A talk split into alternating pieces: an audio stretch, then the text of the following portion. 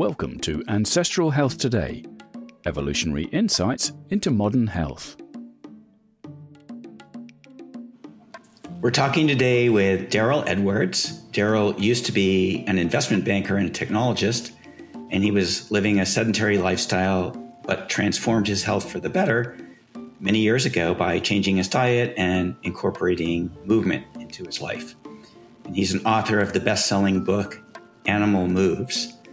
He's a movement coach, a motivational speaker, and his 2019 TED Talk gathered over a million views. He's a regular speaker at the Ancestral Health Symposium, and I've participated myself in some of his movement and play sessions. They're challenging but fun, and you can find a lot more on his website, primalplay.com. I'm here with my co host, Isabel. Hello, Isabel. Hi. And welcome to the podcast, Darryl. Thanks very much, uh, Todd and Isabel. I'm really looking forward to our conversation uh, today. So, Darryl, um, your your talks and your books, you've you, and your coaching, you've introduced people to this ancestral health idea, um, in, in very practical terms, and you have a a framework, which we'll talk about today. These twelve pillars of health that kind of provide a very practical way to incorporate ancestral health ideas. Um, but maybe before we get into that, can you just give the audience a brief definition of what you think ancestral health is. Is it the same thing as paleo or is it something different? Yeah, so uh, ancestral health, it, it, can also be, or it's often referred to as a paleo or primal lifestyle. Um, I would say it's a holistic approach to health and wellness. It draws its kind of core principles from our ancestors' lifestyle habits. So it's based on the premise that our bodies evolved over millions of years to live in a certain way in a certain environment. And modern lifestyles, especially since the advent of agriculture and industrialization, have moved us away, our bodies and our environments away from those conditions. So, um, a common misconception is that those who are following an ancestral lifestyle are trying to mimic the lifestyles of our ancestors, whereby actually we're trying to model uh, aspects of their lifestyles that we can implement in a modern environment, in a 21st century environment. So there's no way we can perfectly mimic those conditions, the environment. Um, um, our landscape is is completely different. But certainly by applying those principles that guided their lifestyles in a way that makes sense in our modern world, uh, we hopefully will live a healthier um, life in the 21st century. Wonderful. And Todd already alluded to those 12 pillars of health that you discuss. Can you tell us a little bit about them and how do they fit into the ancestral health model? Yeah, so I um like many others, when you encounter the ancestral ancestral health, many of us have a gateway. And so for most people, the gateway is via nutrition through diet. And the paleo diet is is for many was their gateway in to, to finding out more uh, about paleo and then finding out more about a paleo lifestyle. For me, my gateway was through movement. So I actually read about evolutionary fitness, found out about evolutionary biology, and I was fascinated with this back to basics approach to movement.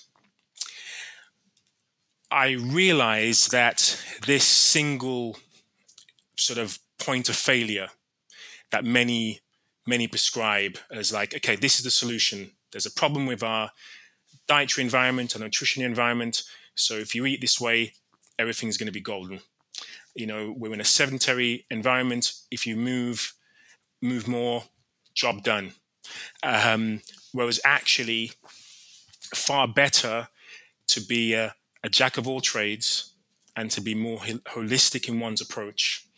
And so, me finding this gateway, you know, using this gateway to find out more about the wider scope and spectrum of ancestral living meant I couldn't just focus on one thing or two things.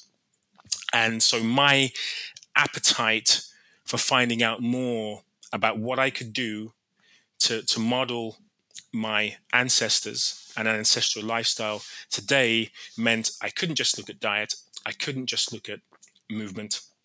I had to focus on sleep and sleep hygiene. I had to focus on managing stress, on breathing, on my relationship with, with others. And so I created the 12 pillars of health, which I felt for myself was very comprehensive overview of improving one's health because it's not only about what you can do yourself as an individual, but it's also how you can modify your environment and the way you interact with others to also improve one's lifestyle. So I suppose I could I could discuss them in uh, in kind of numerical order. Um, it's not necessarily in order of importance, but my first pillar of health is about following the sun. So the reason why I say follow the sun is because we all have a, a master circadian clock, a circadian rhythm, and it's regulated by day and night. It's regulated by our exposure to the sun in the morning. It's it's it's regulated by the hormones which are produced uh, in the morning. So, for example, we have high levels of cortisol. That's the, the natural way of things. We have this elevation of cortisol in the morning, which helps us to become more alert in the morning. We have a serotonin release, which is activated through sunshine, which helps us to have a brighter outlook on our day. It's known as the, one of the happy hormones. Um, so these hormones are activated, help us feel better and better prepared to start our day. And then as the day continues, as we get to the sun going down and we enter the nighttime phase, then we have other hormones. So we have melatonin, which is produced, which helps us to wind down. And so by obeying these laws of day and night, and by trying to match our daily kind of um, work patterns, our leisure patterns to this natural order of day and night, and being in, in accordance with the day and night patterns. So many of us stay up late. We use artificial light. We watch TV, look at our screens late, and even the light is different. So, what's the problem with that? Uh, what happens when we have all this artificial light at night? Yeah, so so one of the, the biggest problem is you're you're kind of extending you're extending the, the daytime phase way into the evening. So for many, even for those who have where it's quite can be quite light in, in, in terms of summer evenings, you're pretty much extending that to be all year round. Uh, um, so sunlight activates serotonin, and when it gets darker, we have these receptors in the in the eyes that basically start to activate melatonin. Um, so this natural production of melatonin helps to promote relaxation, helps us to wind down, and it helps to promote to promote sleep. And if we disrupt that, either very forcibly by doing, say, shift work, where we are awake during the night and or working during the night and we sleep during the day, for example, there's a significant impact to our health. So it increases the risk of not only mental health issues, of anxiety and depression, but it can also have an impact on our cardiovascular health, on you know, increased risk of diabetes, type 2 diabetes, for example. So, so this obedience to the laws of nature in terms of day and night is really important for that reason. Secondly, this extension of the day by having exposure to natural light, blue light. So this blue light basically blocks the natural progression of sleep.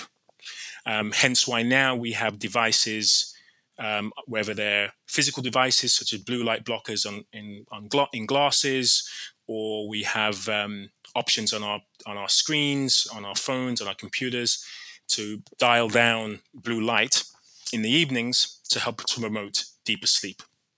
So So um, having this awareness of an increased focus on sleep hygiene, which is the, the term that is often commonly used of improving one's sleep habits. Uh, and and there are a few things that we can do for sure in relation to that. So one certainly is to try to to get to bed at a decent hour. um, again, the kind of the the old wives' tale is you know every hour of sleep you get before midnight um, is worth double what it would be after midnight. Okay, so um, so trying to get to bed at a, at a decent hour, trying to avoid food within two or three hours before uh, going to sleep because food, the digestive process can interrupt um, sleep. Uh, avoiding alcohol um, a few hours before bedtime because alcohol, the process of breaking down alcohol, can also be a sleep disruptor. Um, there's a reduction in growth hormone production. There's a reduction in testosterone levels overnight. So alcohol also blunts this, can blunt the, the sleepfulness response. Um, physical activity. If you uh, are physically active during the day, um, especially when you're trying to, to promote serotonin, natural serotonin levels during the day, that helps promote deep sleep at night. Um, even if you have very vigorous activity just before bedtime, it may actually impact your ability to go to sleep, so the onset of sleep, but it actually increases the amount of deep sleep one has. So, one of the phases of sleep, deep sleep, the most restorative of our sleeping patterns, that is impacted by being active throughout the day. So, um, alcohol increases, even though it has a sedative effect, almost like a tranquilizer effect. It makes us feel as if we're going to get a better night's sleep because I drank some alcohol and I'm, I was out. Um, what actually happens is it promotes light phases of sleep. So you'll wake up not feeling very rest, well rested. So alcohol is a disruptor. Bright light, blue light at night is a disruptor. Eating close to bedtime is a, is a disruptor of, of sleep. Uh, using tech, um, you know, not being able to wind down, so not having some kind of a, an evening ritual where you're basically convincing yourself that now is a time to to, to be thinking about rest uh, and restoration. Um, and probably the last discussion around that is the impact of, of caffeine. So, not many people are aware that caffeine has a half life of between six and eight hours. So, um, caffeine blocks. Um, so there's a basically receptors, adenosine receptors in the brain, and caffeine disrupt, which basically says, "Oh, you're tired. We're tired now. We're tired." Caffeine blocks that signal, which is great early morning when you want to feel a bit more alert. So you drink some coffee because, oh, I just don't feel great. You have some coffee, you feel alert. Doesn't work so well at night. And so people feel as if it's okay if I drink coffee in the morning, if I drink it in the afternoon, I'll be fine. But because of this half life of caffeines between six and eight hours, if you have 100 milligrams of caffeine, which is an, average, not even a, a pretty small cup of coffee worth of caffeine at seven o'clock in the morning, you'll have about 25 milligrams of caffeine at 10 o'clock at night. That 25 milligrams of caffeine at 10 o'clock at night can have a 25% reduction in deep sleep quality that night. And that is a, that's even for those who feel that they are um, um, handle, you know, very caffeine tolerant, and it has no impact on my sleep. However late I drink caffeine, but the study suggests that uh, for you know all individuals will have some impact in relation to deep sleep. So I think I've kind of covered most of the disruptors. Probably the last one is the environmental disruptors. So noise pollution can be problematic. So you want to kind of bring down kind of environmental noise to a, a level that promotes sleep. And finally, um, room temperature.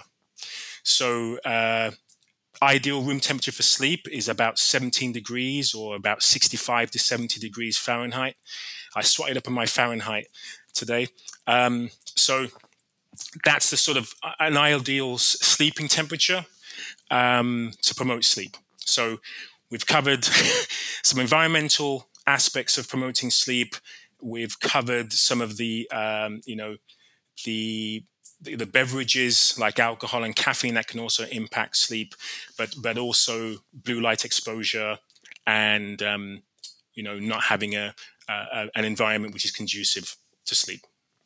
Yeah, it's great that you have highlighted all the aspects. And I know of several sleep doctors that say that sedation is not the same as uh, good quality sleep architecture because um, you know we have so many people that uh, have trouble going to sleep and their their habit is to have a drink in order to have that sedative effect um, and go to sleep and not realize that that's perpetuating the problem exactly so we certainly know um, sleep quality is, is, an issue um, so we, there should be a, a certain amount of hours um, in terms of recommendations by the National Sleep Foundation. They they recommend about seven hours for, for adults over 18 um, to be to be sleeping. But even more important than the quality than the quantity of sleep is the is the quality of sleep, and and the most the deep phases of sleep. So the REM, um, which is fantastic for you know cognitive function and um, and mood and brain repair, but also deep sleep, which is the restorative repair state physically. So both of those phases are really important, and and also immune system function repair. So between the hours of three and six a.m., for example, um, that is the, the the kind of optimal phase for immune system restoration. So so you know the more we kind of mess with with uh, with this, you know, the more we disrupt sleep, we know there are significant uh, impacts on our on our health, both acutely. So you know, our judgment is off. You know, the, you know, ha- not having you know having three or four hours sleep is the equivalent of having a drink uh, at the wheel. So you know, drivers are impacted when they're when they're sleep disruptive, and we know those the following day. So you've had some sleep disruption at night. We know the following day there's an impact on your on the foods that you the, the food choices that you make. So we have these other hormones like leptin and ghrelin uh, that are kind of appetite hormones. And those hormones are also impacted by sleep disruption. So, you know, we could spend the entire session just talking on just talking on sleep. But I think for the, the kind of takeaway here is that sleep disruption has an impact on our physical, mental, emotional health and well-being. It increases the likelihood of chronic disease, not just insomnia, right? It has an impact on many other chronic conditions. And um, it's impossible to catch up on that sleep deprivation, right? So if you have a sleep deficiency and you go, okay, it's fine. At the weekend, I'll have a lie-in and I'll be I'll be okay. It unfortunately doesn't work that way. It's impossible to pay that sleep debt by trying to take credit in the future by getting more hours in bed. Um, far better to maintain a regular sleep pattern. There's a great book by Matthew Walker, uh, Why We Sleep, that goes into a lot of the research you're talking about with the different phases of sleep. And he even talks about the importance for adolescents, you know, and respecting that they need a, they need a different amount of sleep, and maybe schools should think about, the, you know, those yes. early morning schedules. Um, yeah, but you know, they need far more. They need far more. Um, so you yeah. mentioned the importance of sleep, but then the flip side of that is getting up in the morning and not necessarily relying on caffeine. And yes. another thing you talk about, I think it's your third pillar, is getting outside and interacting with nature. Can you say how is that important? This getting outside aspect with so many of us working inside and working in offices. Yeah, so again, if we're trying to model an ancestral lifestyle, uh, then for many of our ancestors, they were outside in nature for, for the majority of their day, right? Um, so their work and play was outdoors. They get out, they'd get out of the cave to do the stuff that they had to do that day. Um, in modern environments, most of us are inside.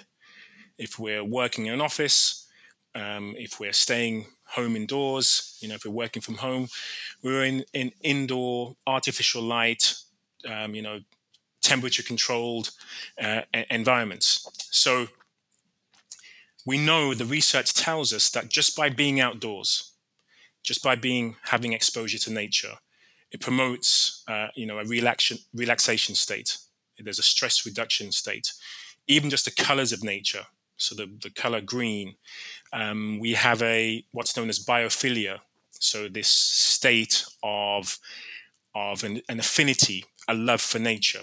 So most of us feel really good when we go for our weekend hike, when we go to our local park, when we go to a beach.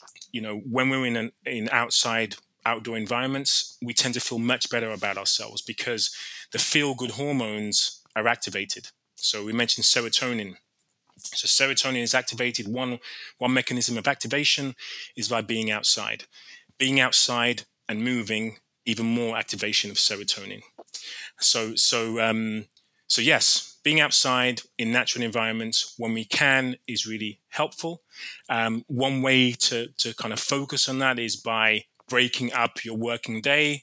So, for example, if you're having your lunch break, rather than you sitting at your your desk and having your lunch of the day is by having an active lunch, going outside, go for a walk. You know, um, forget about some of the stresses that you have acutely at, at work and focus much more on being outside and um, enjoying being in an, an, outdoor environment. And really interesting in relation to this kind of natural stress response, the improvements in immune function. So again, there's an improvement in our ability to to manage infections, to handle infections, a reduction in chronic disease risk just by being outside more than than many of us are.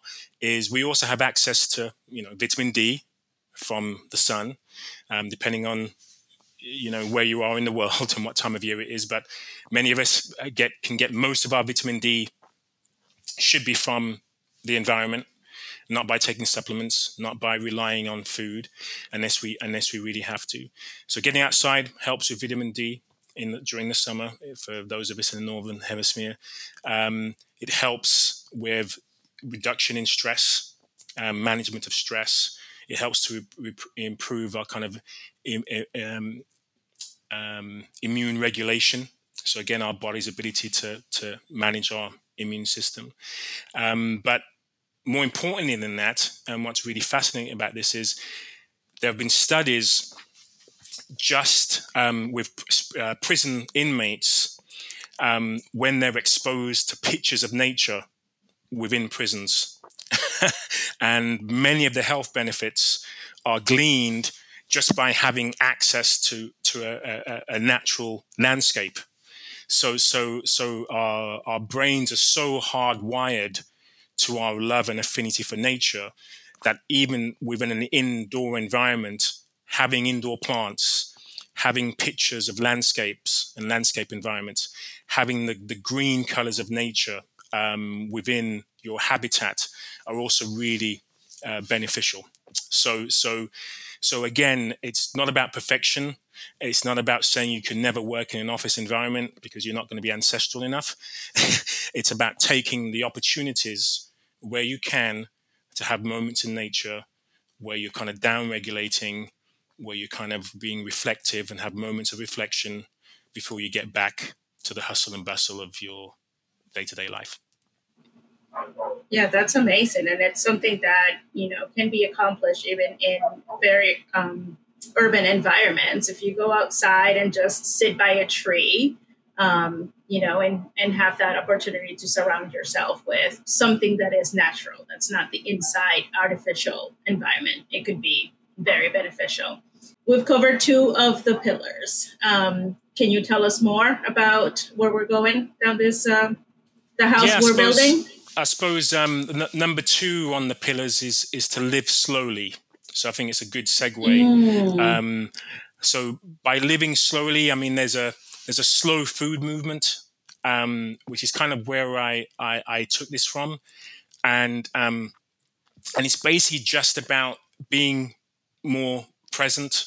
Um, I don't necessarily like using have, like using the term mindful, but just being more present and in the moment about many of the things that we do, which may seem mundane, may seem as if they're getting in the way of, of what's important in life, but actually taking pleasure in some of life which is mundane and uh, reducing this focus on rushing through life and actually, you know, realizing that life is precious and every single moment we have is precious. So, you know, when we think about fast food, my kind of superficial thought about fast food is just about oh it's processed you know um, it's produced quickly. You know if i go to a fast food restaurant it, i order foods there great. But actually there's something else which tends to accompany that which is the fast eating which comes that you know the, the sort of can't wait to get this down so i can get on to whatever else i'm doing. And so by slowing that process down by taking the time to think about the foods you're going to be ordering by thinking about you know the benefits of that food by being grateful the gratitude that accompanies that food. And i know i'm focusing on food here and we'll be talking about about nutrition diet later but but that approach can be applied elsewhere in in life. So living slowly is basically saying that we need to make our time here count. Um, you know we should savor our time we should savor the minutes that make up time for us. And we should be aiming for quality within that time.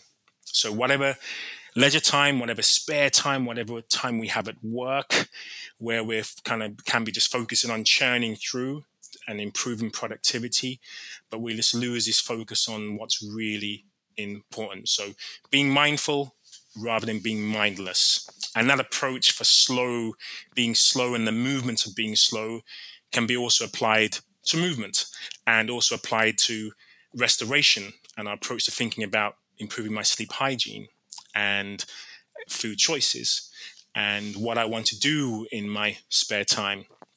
So so so slow living slowly is is is extremely important because even with physical activity, with movement, where oftentimes I want to be as, and we'll discuss this later, but I want to be as vigorous, powerful, strong, fast. I want to be all of those things as much as possible. But even within that, I want to be really slow.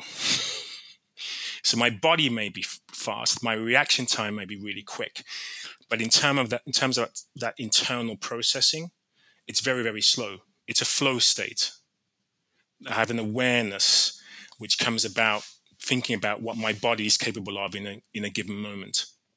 So, and that's one of the reasons why I don't want to kind of focus on mindful because people tend to assume mindful, i.e., meditative, i.e., slow things down, be still, pretend the world is silent. And um, of course, the world isn't silent. the world is manic. There's havoc um, externally and internally. So, whatever we can do to kind of embrace that and become more resilient within that, within the mayhem, I feel is far more important. Yeah, Darryl, this sort of taps into one of your other pillars, which is about stress management, right? Um, so slowing down a bit, but you know, we we live in an inherently more stressful environment than perhaps our ancestors did. Um, so I guess first of all, uh, but they didn't live in the absence of stress either. So is all stress bad, or is it just certain kinds of stress? And which ones should we minimize, and which should we figure out a way to embrace? Well, I, I mean, I would argue that um, our ancestors certainly faced far more stresses than than we do. So, so you know, they had, for example, they had predation, right? They had saber-toothed tigers. Um, we, we, you know, we focus on the hunter aspect of ourselves as hunter-gatherers, but we also were predated. We were, we were food for many creatures. so, so um, there was a heightened state of stress for our ancestors for sure. You know, there was uh, significant death at childbirth, right? The risk of giving birth was was significant for mothers. You know, so there were, there were so many dangers in our world, our ancestral world, that our ancestors had no idea how to deal with, right? And so, what the problem in the modern era is, most of our stress today is perceived stress. It isn't real stress. It's what our mind is concerned and worried about. You know, I've got to get that report done. You know, how many days have I got to do it? Oh, it's the end of quarter quarter three. You know, it's six months away, but I'm still worrying about it. You know, so so it's the it's the you know the media, the news environment being hyper aware, hyper vigilant. So we're in a we're in an environment where many of our stresses are are are just um, perception, um, are not reality. And in relation to our our HPA axis, this kind of our body's ability to manage stress, we do have this acute stress response, which is beneficial, which heightens concentration and focus and alertness. So if there's danger, immediate danger, and I've got a you know fight or flight or you know or like um, fawn is another expression. You know, if I have to do any of those things or freeze is another of the F's, right? You know, for those responses. If I need to, if I if I need flight, I don't have time to think about it. So the the adrenaline response, the norepinephrine and epinephrine response or noradrenaline, as we say in the in the UK, those responses, the cortisol response, enable us to have a significant amount of energy and the ability for our brain to, to basically fire our kind of motor cortex to basically say, move, get out of here, right? Or stay still, don't make a sound, freeze, this is the best thing for you to do. So acute stress is fantastic. And even in the modern envir- environment, um, and I know this myself, being a kind of like a procrastinator and do things at the last minute type of guy. And when I worked in investment technology in banking, um, uh, you know, information technology in banking, I was that guy who was like, oh my goodness, the report has to be ready at 2 p.m. this afternoon. And I start working it at one and I do it and I ace it and I nail it because that's how I would like to, to work. And that's all based on that acute stress response hyper productive, very focused. I'm just going to get this done, right? The downside to this acute stress response is if that acute response is maintained and it's sustained. And so that elevation of adrenaline and cortisol, which is protective in the right situations, when that's elevated constantly and it becomes chronic and a chronic stressful state, that's where it becomes harmful.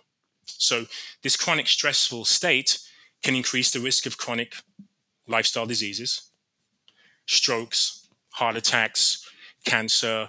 Many conditions are linked to this chronic stressful state. Um, your HPA axis can become completely ineffective.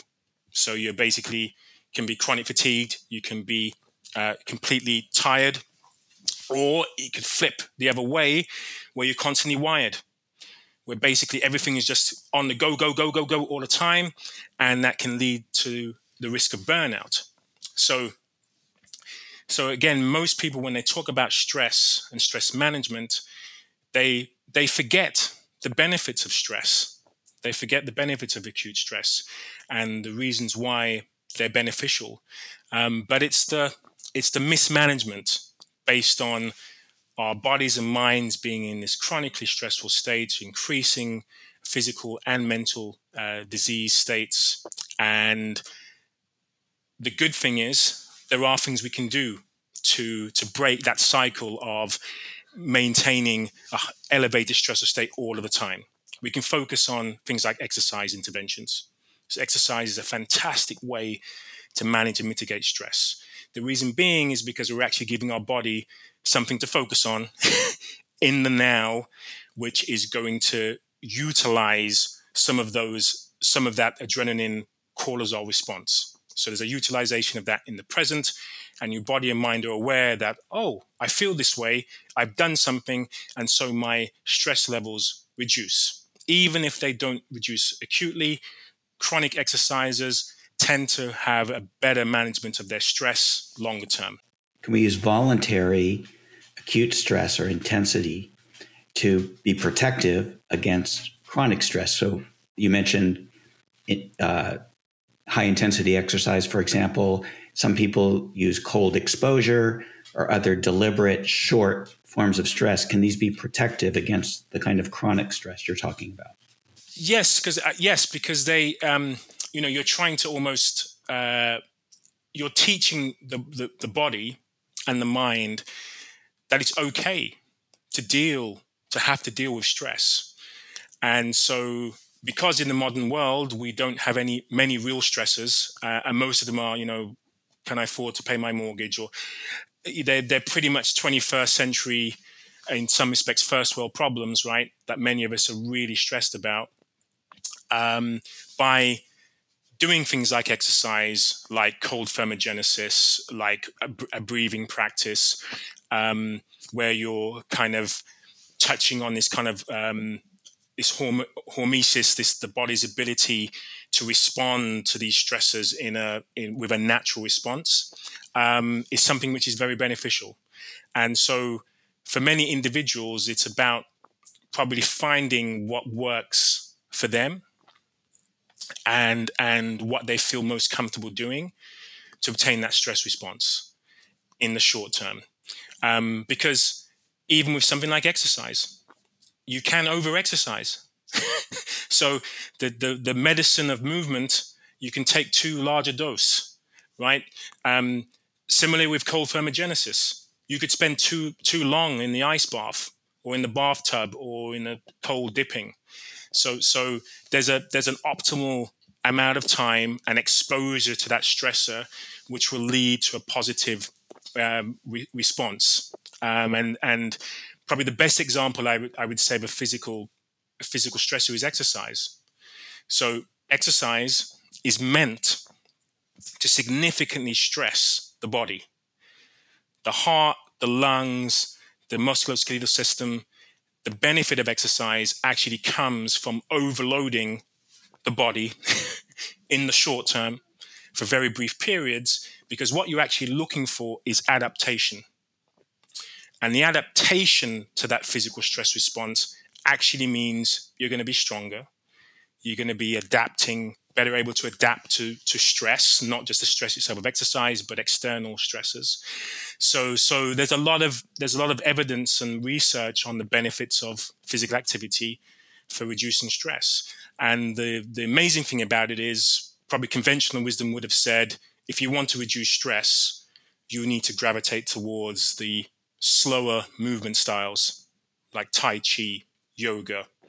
But now we realize, and the research backs this up, that the higher intensities have more of an impact on managing stress and reducing stress and reducing the risk of depression and anxiety um, than the slower uh, moderate and low intensity forms of exercise. So I know we kind of blur the lines here, talking a lot about movement, but but for sure these these other interventions like cold thermogenesis, like a breathing practice, like you know seeking adrenaline, you know sh- shrilled rides, or you know there's there is there are many things that we can do. Heat exposure. So not many people talk about you know hot thermogenesis, right? Because now people are like into the cold the cold showers and but you know having going out to a hotter climate and having to deal with temperature regulation and and and being able to bear that acute stress again. But of course if you if you're in that environment for too long it's not not helpful. Yeah and one of the ways that i find that helps me personally um, manage my stress is one of your other pillars which is engaging with community um, how do you find that community is helpful towards um, you know addressing the needs of living a more ancestral lifestyle and how does it fit in with the other pillars? Yeah so um, i suppose with all the pillars really um, and it's probably really worthwhile focusing is that you have you have this kind of spectrum for all of the for all of the pillars. You know too much not a good thing. Too little not good. You're aiming for that kind of sweet spot, and that sweet spot is pretty wide, right? It's it's it's the majority, probably of of of that kind of pendulum swing is where it's beneficial, and outside of that, it's not it's not healthy. So too much social interaction, too much time spent on social media, too much time being aware of what everyone is doing is detrimental to our health, detrimental to our mental health. Um, being socially isolated. I want to be on my own. I don't want to interact with anyone. Doing that too much is also, you know, not not healthy, right? And and studies the studies back this up. So, so social isolation, uh, independently of any other uh, issues that we have with modern health, has been identified as an issue, uh, has having a direct bearing on our on our health. Okay, so um, if we recognize that humans are social beings if we recognize that many of our feel good hormones have an additional layer of response when there's a commune, when there's community, when there's gathering. So, for example, uh, we have a hormone called oxytocin, uh, known as the love hormone, the hug hormone, the bonding hormone. And so, part of that activation is through physical touch, it's through eye contact, it's through having in depth discussions, it's bonding and, and having relatability with other with other humans. It helps with decision making. It helps us to with with being uh, more emotionally connected and more emotionally intelligent. And so, if you're by yourself, there's very little, if none, of this activation of oxytocin. So, worst case scenario, those who have to deal with the most social isolation, unfortunately, can become the most violent of offenders, can become mass murderers, can become serial killers. Those that tends to be the profile of many of these individuals of having enforced isolation, right? Those again, pendulum swing the other way. You know, I'm always on my phone. I, I don't have any real friends. They're all on social media. I'm I'm only concerned about what people think about me on social media, blah blah blah blah blah blah blah. Right? you know, then you have that other pendulum swing, right, of people toxic behavior, of you know wanting to to to basically be disruptive in the social sense and not having a real a real life. So we want to be in that sweet spot where we have meaningful relationships, not only with those that we are closest to us, you know, and mean the most to us, our family and, and our closest friends, but also our interactions with others outside of that inner inner circle. And so by referencing our ancestors and by referencing the kind of golden age of ancestral health in many respects, which is pre-agricultural revolution, uh, that many people identify as the first uh, issue in in human, uh, you know, a, a, kind of decline in human health then we know we thrived in relatively small communities, that we spent a lot of our time with our immediate family, um, that there was significant amount of care and interdependency um, in, a, in a meaningful in a meaningful way, and our coexistence and our ability to adapt to our environment was based on that fact. So we have these hormones which adapt to that process. So another example is um, marching, for example. So we have a, a hormone called endorphin, endorphins, a neurotransmitter, which is like a pain reliever, right? So it helps to relieve pain. It's like an analgesic. It helps to promote mental health and clarity as well as physical health, pain relief. And if you exercise, you can increase the amount of endorphins, and so it's known as the runner's high. So runners who go for, run for a half marathon, they tend to get this feeling of euphoria once they finish. Interestingly, if you have people running or marching at the same time, so in a group, in unison, there are higher levels of endorphins that are released over and above the activity itself. So if you have somebody walking by themselves, you know, keeping a certain rate, and then you have two people doing exactly the same, there are higher levels of endorphins for those two individuals because there's some kind of symbiosis. There's something kind of like there's some synergy. There's some synergy at play whereby our hormones play with each other and interact with each other. So this isolated and this view of looking at ourselves as individuals and thinking about these systems that are working within our bodies, but actually they're kind of like they're jumping and bouncing um, and interacting um, in ways that we still we still don't understand. You know, that's really interesting what you mentioned about individual exercise versus group activity, um, and you've you've even said that play and natural movement is different than what happens in the gym. You you certainly get some benefits in the gym, right? Um, but can you say a little yes. bit more about yes. what you mean by natural movement, how it and, and, and how is this different than just going to the gym and, and also play, which it taps into as well? So yeah, moving naturally is is is again we've got this this pendulum. You know, we've got the the you know, left hand extreme of sedentary behavior, not moving, not doing very much, spending most of our time in the chair. Uh, we have the do too much on the other side, which is like, I don't want to rest, I don't want to recover, I just want to spend all my time exercising. Sleep is not important. And then you have this beautiful sweet spot, which gives us a significant benefit. So I believe movement is medicine. There's a significant amount of research and evidence supporting that. And we know people who do just a little bit more than being sedentary can already significantly improve their health. And it's dose dependent. So the more we do, and the more we do is a significant amount. So it's, it takes a lot for us to do too much of movement. So where natural movement differs from just movement is trying to model and mimic our ancestral movement behavior. So we evolved to move in a particular way. And that evolution was for us to navigate the environment we were in. So we have inbuilt efficiencies based on our evolution, right? So, for example, walking is one of our most efficient um, gaits possible for humans. We can walk significant distances. We sweat, we, which is what I'm doing now. It's really hot here in London for, for some reason. But, you know, we sweat to cool our bodies. We're bipedal, which means we can cover great distances.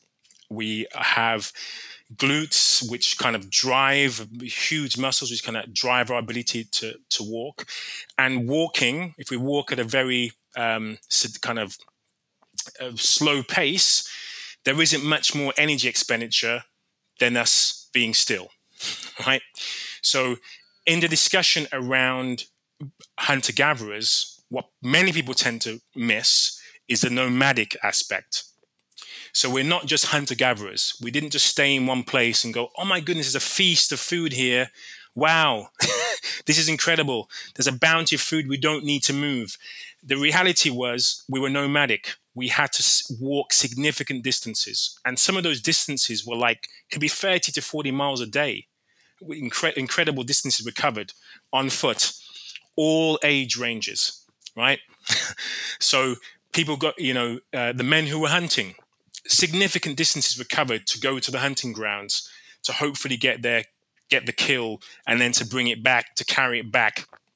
Right. So when you think of just those basic movement patterns involved of one being able to walk great distances, having great cardiovascular you know, endurance and efficiency, then the ability, if you're a hunter, to okay, right, we need to crawl, we're going to need to you know have a lookout so we need to climb for vantage points right? We need to, we're using tools. So we're going to have to throw. We're going to have to throw very powerfully. We've got to be very quick. We've also got to be aware that we might be chased. So we've got to be able to sprint and climb and avoid danger. And, you know, so you start thinking about all of these movement patterns that humans are evolved to do.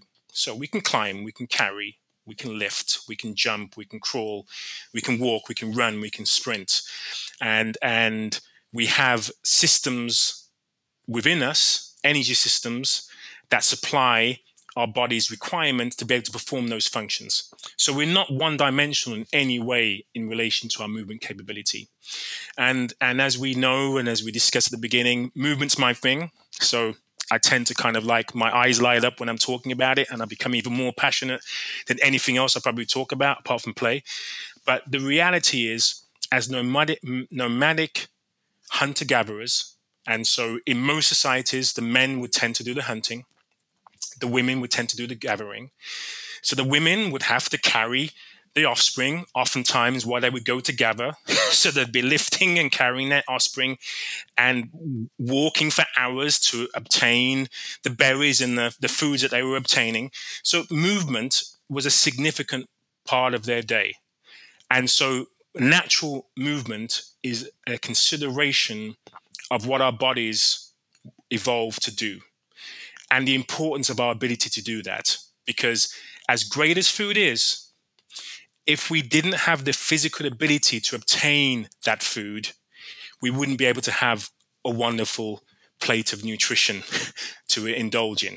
So there was a priority in a kind of a sequential sense of nets adapt our bodies need to adapt to be able to function in a way that allows us to seek and source food in in within this environment and within the 21st century moving naturally i want to be able to model many of those behaviors without having to physically go out and hunt or to build shelter or to have to walk 40 miles a day. do you know what I mean? So, so how can I model that in the 21st century, um, utilizing exercise science to validate why we should be moving in a particular way, um, and in a way that also improves the likelihood of prevention of chronic disease, but also being able to support the therapy of modern disease if we happen to succumb by any of them. Yeah, we can just walk to the supermarket if it's close enough, right? Well, yeah, I mean, supermarket is that's a lot of effort. I mean, I think for most people now, it's the click of a mouse, right? So, so I mean, I, am going to be honest. Most of the time, I get food. If I'm sourcing food from externally, it's like boom, Uber Eats, job done, right? Done. Click of yeah, I want the food exactly how I want it right? If I have if I have to make a, a really good decision about the food that I make, then you know, do I drive to the supermarket? You know, do I walk to the supermarket, which is what I do. I'll walk to the supermarket. I'll make it's a day. It's kind of a day yeah, out me too. me. Do you know what I mean? So so so so I, I then I'm spending time. I'm again a bit of slow, uh, you know, thinking slowly about you know a bit of slow living in relation to sourcing my food and movement is a, is a part of that you know so so so yeah the, in the best way that i can um, i think movement and, and food are inextricably inextricably uh, inex, inextricably linked there we go finally yeah. got it they're inextricably linked right um, and and unfortunately our 21st century environment encourages us to be sedentary. Our, you know, our genes are designed, evolved around convenience. If I don't really have to do something, I'm not going to do it. So if I have a comfortable chair, if I have a screen that can get me food, if I could pay somebody to feed me, I probably would, right? and, and and and that's not because I I um, and there's something comforting about that, uh, um, and that's why many of the reasons why most of us succumb to the disease of civilization is because of this comfort, because of the ease of us feeling comfortable about not having to make a difficult decision, right? An uncomfortable one of, oh, one of exertion. Oh my goodness, I have to prepare my food. Oh my goodness, I've got to go and hunt for food today, right? Once you remove the exertion and the difficulties, then you're drawn to fast food. Then you're drawn to clicking a button I can have it here quickly. I can just chow it down. I can get a blender. I don't even need to chew. So, uh, you know, being very dystopian about it, right? I, I, I think the progression in relation to technology and in relation to food is we are going to get to the kind of, you know, the um, child in a chocolate factory, the the the pill of having all meal all meals in like one one little tablet that you'll eat and you go, oh, that was a great starter. Oh, now now the main course. I don't know if you remember Charlie and the Chocolate Factory when th- th- there's somebody eating a you know a little a small kind of like sweet, and he and he literally had a three course meal. Um,